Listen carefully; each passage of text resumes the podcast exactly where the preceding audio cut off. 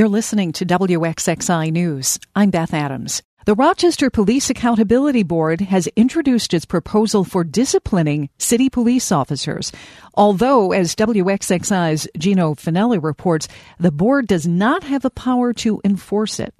The so-called disciplinary matrix sets a sliding scale for how Rochester police can be punished when the PAB determines there has been misconduct. Punishments would include apologies, payments to victims, or even termination. While the PAB has long pushed for this, the document is powerless to compel discipline. The PAB's disciplinary powers were twice struck down by the courts, with a second appeal now pending. Meanwhile, the police department already has discipline guidelines in the collective bargaining agreement with the Rochester Police Locust Club Union. Enforcing recommendations from the PAB could violate that agreement. Larry Knox is the PAB's board chair. He says the document is meant to be informal guidance to the police chief, David Smith. Right now, until we get disciplinary power from the state, you know, it would just be a review and off our matrix and a recommendation to him. Locust Club President Mike Mazzeo says the department couldn't follow the PAB's guidelines without violating the collective bargaining agreement and opening itself up for Public Employee Relation Board or PERB cases. They couldn't do that, and they would have they would be making a unilateral action on a matter that's in our contract, and PERB would rule against that. Gino Fanelli, WXXI News. Monroe County officials plan to add 40 new deputies to the sheriff's office. Most of them would serve on the road patrol. County Executive Adam Bello says he and Sheriff Todd Baxter have submitted legislation to create the positions. The proposal would shift $7 million from a reserve fund to the sheriff's office budget to pay for them. Baxter says the county has grown in recent decades, but the sheriff's office has not. We've been running at a bare minimum for 30 years. I mean, that's what we show up every day at roll call. So as soon as one person calls in sick, they have a family emergency, uh, they're on a training day, you know, we're already scrambling to catch up. And that's not good for the deputies. That's definitely not good for the constituents. The legislation would also create a regional investigative operations center to promote cooperation in multi jurisdictional investigations and monitor crime trends. The city of Rochester is offering food retailers grants of up to $250,000 to expand their inventory of fruits and vegetables. Small scale grocers, specialty food shops, meat markets, and corner stores can now apply online. Neighborhood and Business Development Commissioner Dana Miller says the grants are intended to increase access to healthy foods in underserved parts of the city. Store after store, when we go inside, we see shelves of salty chips, um, candy, soft drinks. Um, we don't see vegetables and fruits. And so part of our goal here is to make that possible. The Healthy Foods Grants Program is part of a $5 million pot of federal pandemic relief funds City Council last year earmarked to address food access concerns.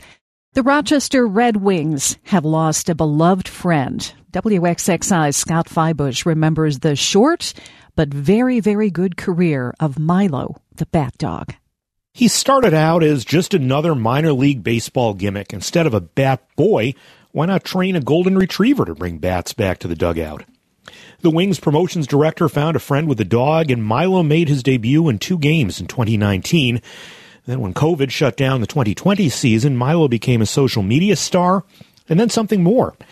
Fans who might not have been able to name a single two-legged player turned out on Milo nights, cheering as his owner Josh Snyder sent him trotting onto the field. His tail wagged with every bat he retrieved, and it wagged on souvenir bobbletails, t-shirts, and even plush Milo toys. They called him the goodest boy, and he did good too, raising money for local charities through meet and greets, or rather meet and pets.